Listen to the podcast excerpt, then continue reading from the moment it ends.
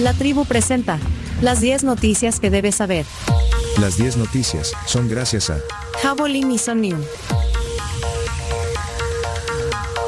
Bueno, Somnium, ya saben, Un inductor del sueño que no crea dependencia. y descansas, eh, de verdad, deberían de probar, denle una oportunidad, menos de velo, más descanso. Ahora en Hell Caps, Somnium, inductor del sueño, de Laboratorio Fardel. Vamos, Graciela Rajo, Carms Gamero. Adelante, 10 noticias. Noticia número uno, El Salvador, el cuarto de mayor crecimiento turístico a nivel mundial desde la crisis del COVID. Y es que esa noticia hoy la comentábamos al principio y bueno, el mismo presidente lo puso chino. Lo, lo compartió. Eh, ¿qui- ¿Quién puso esta información? ¿De- ¿Cuál es la fuente? No es- Oigan bien, No es chino, no es chino No, no datos. es Chino no, pero. Chino Datos se la apropió ya. Sí. Es el barómetro de la Organización Mundial de Turismo. Bueno, Así el, se llama. el turismo internacional en El Salvador es el cuarto con mayor crecimiento a nivel mundial en comparación con los niveles registrados previo a la pandemia de COVID-19. Así es, la Agencia de Naciones Unidas señala que las llegadas de turistas internacionales a nuestro territorio crecieron un 32% entre enero y julio de este año en comparación con el 2019. Este considerado el último año normal, entre comillas, antes del impacto de la pandemia que claramente pues afectó la actividad turística. Bueno, está detallado eh, el ranking. eh, Tenemos que- el top 10. Vamos a hacer un Chino Datos porque lo merece. en medio de las noticias, chino. En todo momento, En siempre. todo bueno. momento, chino datos. Bueno, entonces vamos a ver cuáles son los países que tienen mejor eh, desempeño eh, de crecimiento turístico. La tribu presenta un análisis poco serio de la realidad. No, Activamos Chino Datos. Chino Datos es presentado por Te Coloco, donde quieres estar. ¡Wow! Ey, pero, pero eh, ¿Cómo le ponen un poco serio, chino? Y tu prestigio. Bueno, de todos Se compensa porque ya tiene patrocinadores. Eso habla de la, de la seriedad. No, hombre. Sí, sí, sí, es serio. no fuente. tiene falla su lógica. Y la fuente es el barómetro de la OMT, la Organización Mundial de Turismo. Bueno, vamos a ver. Este es eh, el tercer informe que hace. bueno, del 10 para, para, para, Sí, del 10. para el 1, del 10 para 1. Vamos eh, a ver. El décimo país es Islas Vírgenes estadounidenses, que subió a que no saben cuánto eh, porcentaje. ¿Cuánto, chino? 22%. 22%. 22%. Ok, siguiente, entonces. El número 9, No van a llevar la. eh, o sea, lo, lo va- lo vas a hacer tú. Ah, para hacerlo rápido. Ok, Sí, nú- sí, número sí. 9, dale, pues. número 9 Jordania, Jordania. con ahí- 23%. Ahí se va de turismo, sí, ahí está. Pero no ha sido ahí. No, ahí, ahí, no, ahí está Petra, por ejemplo, que es uno Bueno, maravilloso. siguiente, lugar. entonces. Eh, número 8, Colombia, 23%, igual que Petra. De crecimiento. Eh, Jordania, sí. Sí, bueno, vale. Después sigue Etiopía. Etiopía con el 28%. Ahí- Ahí sí, ¿quién va de vacaciones a Etiopía? Bueno, pero mira. Mucha gente sí está en el top. Sí. Bueno, vamos a ver, siguiente. Eh, El siguiente es Armenia. Número 6. Sí, Armenia número 6, 30%. Era por Sonsonate. Eh, No, Ah, perdón. Fíjate, son destinos bien, digamos, eh, innovadores, no sé. Ajá. Me llama la atención. Sí, recordemos que esto no, no eh, son los que los que más han crecido. Los que más han crecido, Ah. sí. Ahora, espérate, eh, eh, Islas Vírgenes, ¿no conoces? No, Jor- Jordania dijiste que no. tampoco. ¿Colombia? Colombia sí. Sí. Bueno, Etiopía, Etiopía, ¿qué, qué va a decir hacer Etiopía? Armenia. Armenia tampoco. Bueno, vamos al El que le siguiente. sigue tampoco. Andorra. Número 5. Andorra. Ahí donde tienen residencia varios youtubers. ¿Cuánto creció?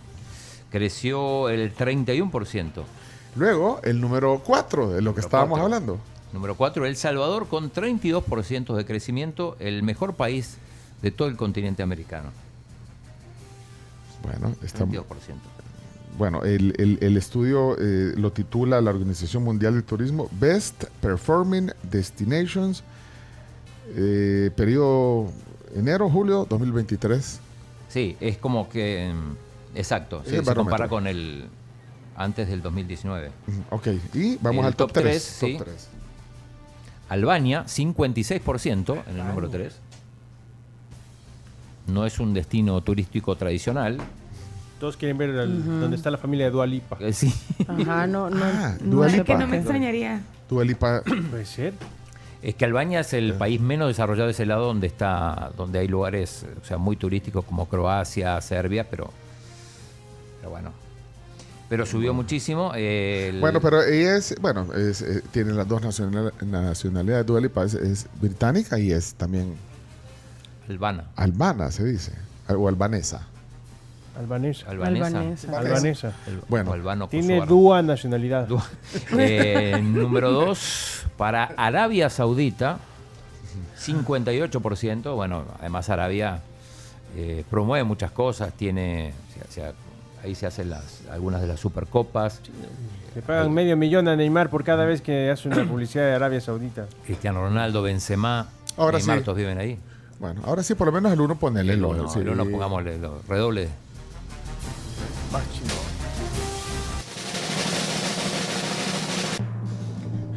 Número uno. El uno, obvio, Qatar. 95%, acá incluye obviamente toda la gente que fue para el Que Mundial. fue al mundial, claro. a pesar de que era un, un lugar donde, donde había muchas actividades deportivas y, y lleva mucha gente, nada comparable con lo que fue el Mundial. A pesar de que no fue toda la gente que se esperaba, pero aún así es el país número uno con un 95% de crecimiento. Yo quiero ver si eso, cómo va a ser el otro año, para ver qué tanto se sostiene. Lo de Qatar, al menos. Sí, lo que pasa es que, que yo creo que ya no van a seguir comparando con antes de la pandemia. Pero son destinos atractivos, novedosos, digamos, porque bueno, Arabia, Arabia es el país donde no dejan manejar a las mujeres, por ejemplo, ahí no puedes manejar. Ahora ya sí, ahora se- desde hace un año ya pueden. Ah, ya puedes manejar. Sí. Ah, bueno, porque pues, Ahí, ahí van un montón de mujeres a manejar que, que antes no podían. Pero sí hay un montón de restricciones para las mujeres. sí son destinos interesantes. Bueno, ahí le, de hecho el presidente Bukele compartió el top antes que el chino. Sí. Bueno, pero ahí De hecho, está. lo tomé de él. Ok, muchas gracias, Chino. Chino Datos, eh, gracias a Tecoloco. Oh, chica, bueno. con todo. ¿Qué Hasta, nivel, hasta- hasta- hasta trabajo vas a conseguir. Actua- actualiza tu currículum en Tecoloco, tecoloco.com. Bueno, noticia número dos. Frank Rubio regresa a la Tierra mañana por la mañana después de 371 días en el espacio. Así es, la nave Soyuz en la que viajará de regreso a la Tierra el astronauta de la NASA Frank Rubio y sus dos compañeros cosmonautas se desacoplará en la Estación Espacial Internacional mañana cerca de las 2 de la mañana hora El Salvador y aterrizará en Kazajistán alrededor de las 5 con 20 minutos de la mañana, también horario salvadoreño. Rubio y sus colegas quienes se preparan para su regreso, incluyendo una ceremonia de traspaso hoy de la tripulación 69 que integran ellos a las 70, cerrarán un total de 371 días de viaje espacial este miércoles. Esa va a ser la no- primera noticia de mañana, apenas a, Esa va a ser la noticia cuando comencemos. Bueno, y hoy, en la antesala de, de ese suceso, alguien que está muy feliz eh, de, de esto, la mamá de Frank Rubio, doña Mirna Argueta, estar aquí con nosotros eh, conversando de, de toda esta vivencia y cómo le ha pasado eh, eh, en este año en que su hijo ha hecho historia. Eh, una mamá orgullosa, eh, la mamá, la abuelita, to- todos eh, felices por este hecho histórico que ha conseguido este astronauta salvadoreño, americano, de madre salvadoreña, que eh, mañana regresa a la Tierra. Así que no se pierdan más adelante eh, la- el tema del día en la tribu. Noticia número 3. Alto funcionario de los Estados Unidos visita El Salvador y escucha a los ciudadanos sobre la seguridad y los derechos humanos. Estamos hablando del subsecretario adjunto para Centroamérica de la Oficina de Asuntos del Hemisferio Occidental del Departamento de Estado Estados Unidos. Es Eric Jacobstein. Llegó a nuestro país ayer a la cabeza de una delegación que sostuvo reuniones con funcionarios del gobierno, organizaciones civiles y ciudadanos de comunidades de Ilopango. En estos últimos encuentros con ciudadanos de, de Ilopango, Jacobstein habría conversado sobre la seguridad y los derechos humanos. Esto fue lo que publicó la Embajada de los Estados Unidos en su cuenta de X. Si no hubo aparición pública, pero, pero sí tuvo reuniones. Bueno, noticia número 4. Pasó ayer aquí en la tribu. Justamente Claudia Ortiz se abstuvo de votar en el tema de Google porque nunca se conoció el convenio. Eso dijo, entre otras cosas, eh, Claudia Ortiz. Habló de, de su partido, de Vamos. ¿A quién van a apoyar en la presidencial? Y al final dijo que no van a apoyar a nadie. Hoy salió en el Colatino una nota a pro- a propósito de eso, no sé si No la, no la he leído, porque no viene aquí algo latino. Ya. No viene, pero aquí la ya no versión hay- online. Ya no hay versión. Creo que no hay versión online. Bueno. Eh, no hay versión de Pero, eh, pero habló, habló de, de varios temas legislativos, incluso cómo votó en varias iniciativas, como en la ley esta que daba paso a lo de Google. Así es, en la cual eh, El Salvador tendrá que poner prácticamente 500 millones de dólares y esto fue lo que dijo. Es un tema donde faltó más transparencia, más discusión. Yo hacía la pregunta, ¿dónde está el convenio? Porque todos los discursos de los colegas de la bancada mayoritaria y el discurso oficial era que Google había puesto sus ojos en El Salvador para venir a invertir. Y cuando llega a la Asamblea Legislativa la pieza de correspondencia, hablaba de que el país tenía que dar en el lapso de los años que duraba el convenio, ay, el convenio no estaba, ah, entonces tenía que dar 500 millones de dólares al menos.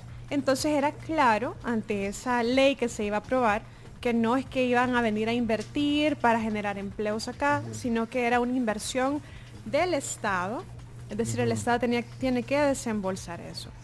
Faltó discusión y creo que también una cosa es cuando te dicen, mira, eh, Google te va a dar trabajo, ¿verdad? Y, y va a venir a invertir al país y otros cuando decir, mira, tenés que comprarle los, los servicios a Google. Creo que nos quisieron, nos quisieron sorprender, ¿verdad? Con, con Bueno, ahí está parte de lo que eh, eh, conversamos ayer con Claudia Ortiz. Eh, Quieren escuchar el podcast, ahí está en las plataformas de Somos la Tribu FM.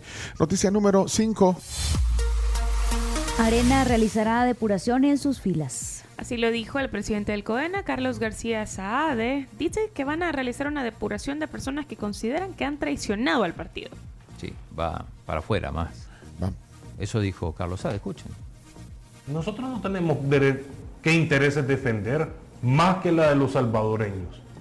Nosotros como, digamos, esta renovación de arena, nuestro compromiso primero es con los salvadoreños. Hay algunos, no te voy a mentir, hay algún par de elementos todavía dentro de las filas del partido que ya los vamos a ir sacando poco a poco. ¿Qué han detectado algo? Sí, siempre hay gente que anda queriendo venir a defender intereses que no son que no son los que los salvadoreños quieren que se defienda. Uno llega a la política para poder servirle a los salvadoreños, no llegar a servirse uno mismo. Entonces, esa mezquindad se va a ir saliendo poco a poco, porque ya el partido ya no va a tolerar más de eso. Decime nombres, papeles. ¿Quién, quién dijo eso? Bueno, vamos a la número 6. El gobierno de Nicaragua ordena el cierre del INCAE en su territorio. La orden del Ministerio de Gobernación de Nicaragua de cerrar el Instituto Centroamericano de Administración de Empresas, INCA, y confiscar sus bienes ha causado una profunda molestia y preocupación entre diversas personalidades y analistas de la región centroamericana. Esa nota la vi en la portada, la veo ahorita en la portada de la prensa gráfica. Dice, dictadura orteísta se toma al INCAE y confisca sus bienes. Eso en la prensa aparece también en la, en la portada del diario de hoy, régimen de Ortega cierra, el INCAE de Nicaragua. Eh, bueno, de ahí... En casi todas las portadas sale eh, Rubén de la Barrera, el técnico de la Selecta. Estoy viendo, en todas sale una foto, excepto en, En el diario El Salvador me parece que no. no, es, ajá, es el único. No pudimos hacer el pocarín de, de de- de cinco portadas con, con un tema eh, igual. Bueno, eh, y lo del turismo lo destaca. Un eh, full de portadas. un full de por No, no, el full es 3 y 2. Ah, Sí. en el póker. En el póker, pues Ah. sí. Un repóker. No, pero el dice el el- repóker es el- lo el- que no pudimos hacer. 5 de 5. Cinco de cinco. Hasta ahora no se ha dado. Bueno, caso. y lo del turismo está destacado en el diario El Salvador, lo que hablábamos al principio. Bueno, vamos a la noticia número 7. Reportan 1.200 conductores peligrosos detenidos en el año. El titular del BMT, Nelson Reyes, informó justamente esa cantidad de conductores peligrosos. Fueron detenidos eh, en todo lo que va del año como parte de los controles vehiculares ejecutados por la institución. Incluyendo los que se sumaron el- en la madrugada del sábado. Exacto. Eh, una pregunta. ¿Saben ustedes, por ejemplo, de, de todos los que detienen, cuántos son mujeres y cuántos hombres? ¿Qué porcentaje? No. ¿Lo sabes tú? Sí. ¿Sabes por qué lo sé? No, porque lo dijo el viceministro. Ah, Pero escuchemos. el chino datos en acción otra vez. Bueno, vamos.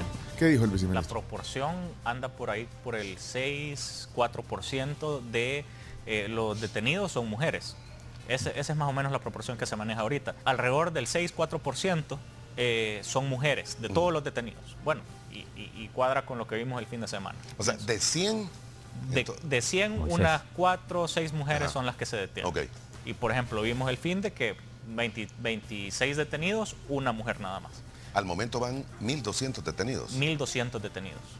Ok. 1.200 detenidos. Se han duplicado la cantidad de pruebas realizadas. Ahora, está, está sucediendo un fenómeno interesante también. Hemos prácticamente duplicado. Van prácticamente 26.000 pruebas antidoping realizadas y el incremento de conductores detenidos que se tiene es del 14%. Quiere decir que a pesar de tener más controles, hay menos conductores detenidos también que se están encontrando. Eh, en esa entrevista decía el, el viceministro que su objetivo es este, que ellos no se ponen contentos cuando detienen, que dice que lo- el, el- el objetivo es llegar a cero conductor detenido. Digo, eso sería el- lo, lo ideal. No, yo creo que la mayor parte, así como decíamos ayer, estamos de acuerdo en que Sí. Claro. salgan los conductores temerarios de las calles, pero y no solo los que andan con bebidas. eh, con celulares. No, hombre, y también Drogas. todos los, los- no, los cafres que, que- que no saben manejar. No respetan las Que no respetan, Sí. que, que- que se meten donde quieran. Pues sí. Y que también les tomen fotos, que los pongan. Así que tratemos todos de, de no ser esa foto o ese video. Sí. Así que conciencia.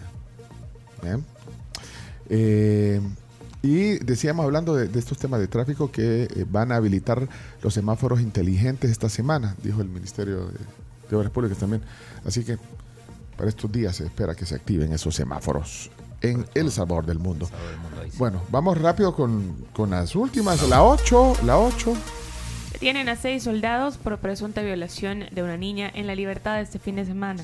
Así es, la violación habría sucedido el pasado sábado alrededor de las 7 de la noche cuando los seis soldados encontraron a su paso a cuatro menores, entre ellas la víctima que regresaba de la playa Misate en la Libertad. Uno de ellos es el que habría perpetrado el hecho y el resto serían cómplices. Vamos a escuchar. Tenemos la voz de mm, el ministro Morón, el ministro, donde habla del tema. Eh, es lamentable que se den casos eh, como esos, mm, más viniendo de, de- de- de una persona a la cual nosotros, el alto mando, todas las semanas nos reunimos, visitamos todos los cuarteles de, de nuestro país, nos reunimos con los soldados, les explicamos las reglas del juego, el respeto a los derechos humanos, todo, hablamos de, de- de casos como, como, como esos, donde hay que respetar a, a las mujeres, hay que respetar todo. Y, y ellos están bien claros que el que comete un, un delito como eso, la Fuerza Armada lo pone inmediato a disposición de las autoridades competentes para que respondan por, por cualquier delito que hayan cometido. Así es que eh, en este caso igual ya la Fiscalía tiene el caso, le colaboramos y si Es un, sale... es un sargento, Sí, ¿verdad? y si Bueno, salen ahí- Ahí estuvo en la entrevista Sí. de Ernesto Correcto. López. Número 9, noticia número 9. Restringen paso a seis camiones de carga por circular fuera de horario establecido. Muy bien, Ministerio de Obras Públicas. Controles vehiculares para verificar que el transporte de cargo no, no circule en, en horarios debidos. Esto fue en San Juan Opico. Se sancionó al menos a seis conductores que conducían vehículos de carga por circular en horarios no autorizados. Los controles continúan en diferentes puntos del país. Bueno, eh, van a seguir hoy esos eh, controles. Miren, en los que se parquean, estas rastras, camiones, trailers que se parquean donde quieran para esperar que le abran o, o- o esperar el mismo horario, eso también deberían de sancionarlo, porque se parquean en, en- en hombros donde no caben y, y están haciendo ahí, el, el, eh, eh, cerrando un carril y pues sí, como nadie les dice nada, se parquean donde quieran, así que... Bueno, otras cosas que tenemos que ir resolviendo poco a poco y, tengamos conciencia. Y finalmente, eh, la noticia número 10 para cerrar. Royal Caribbean contratará 100 marinos mercantes salvadoreños. Así es, el Ministerio de Relaciones Exteriores informó que la empresa Royal Caribbean busca contratar mano de obra calificada, proceso que se realiza como parte del programa de movilidad laboral que está impulsando Cancillería con el respaldo de la Agencia de los Estados Unidos para el Desarrollo Internacional, USAID. Durante la jornada del fin de semana, lo la compañía desarrolló un proceso de reclutamiento que beneficia a 100 aspirantes, esto en los rubros de limpieza, mantenimiento técnico en iluminación, entretenimiento y guardia de seguridad. Ser marino mercante conlleva un entrenamiento y certificación especial que otorga a El Salvador la Marina Nacional. Bien. Y ahí están 10 noticias ya. 10. Muchas gracias. Con Sopamóvil no no entró. ¿Quién? La de Sopamóvil. Sopamóvil. Pero esa no es noticia. ¿o sí? ¿Cómo que no? Que, que el candidato presidencial va, va a recorrer el país con regalando sopa de pata. patas. El- unos empresarios de Chalatenango me han ofrecido patas para la sopeada. Otras señoras de aquí de San Vicente han ofrecido costales de yuca. Otros los eh, han ofrecido los whiskiles. Es decir, la gente está colaborando. Y me preguntan, ¿dónde va a estar la sopeada? Pues va a estar la sopeada en cada municipio donde nuestra gente ya está activada. Sin embargo, de- esperen el sopamóvil. El sopamóvil, ahí lo Ah, vamos a andar. ta- También lo, ya, ya. Claro, es parte de nuestra idiosincrasia, de nuestro diario vivir. Ahí está el candidato a la presidencia del FMLN chino. Chino Flores, sí. El sopamóvil. Cuando le metemos acá y Sí, pero no, no, no entraba, chino, no, no, no entraba la noticia.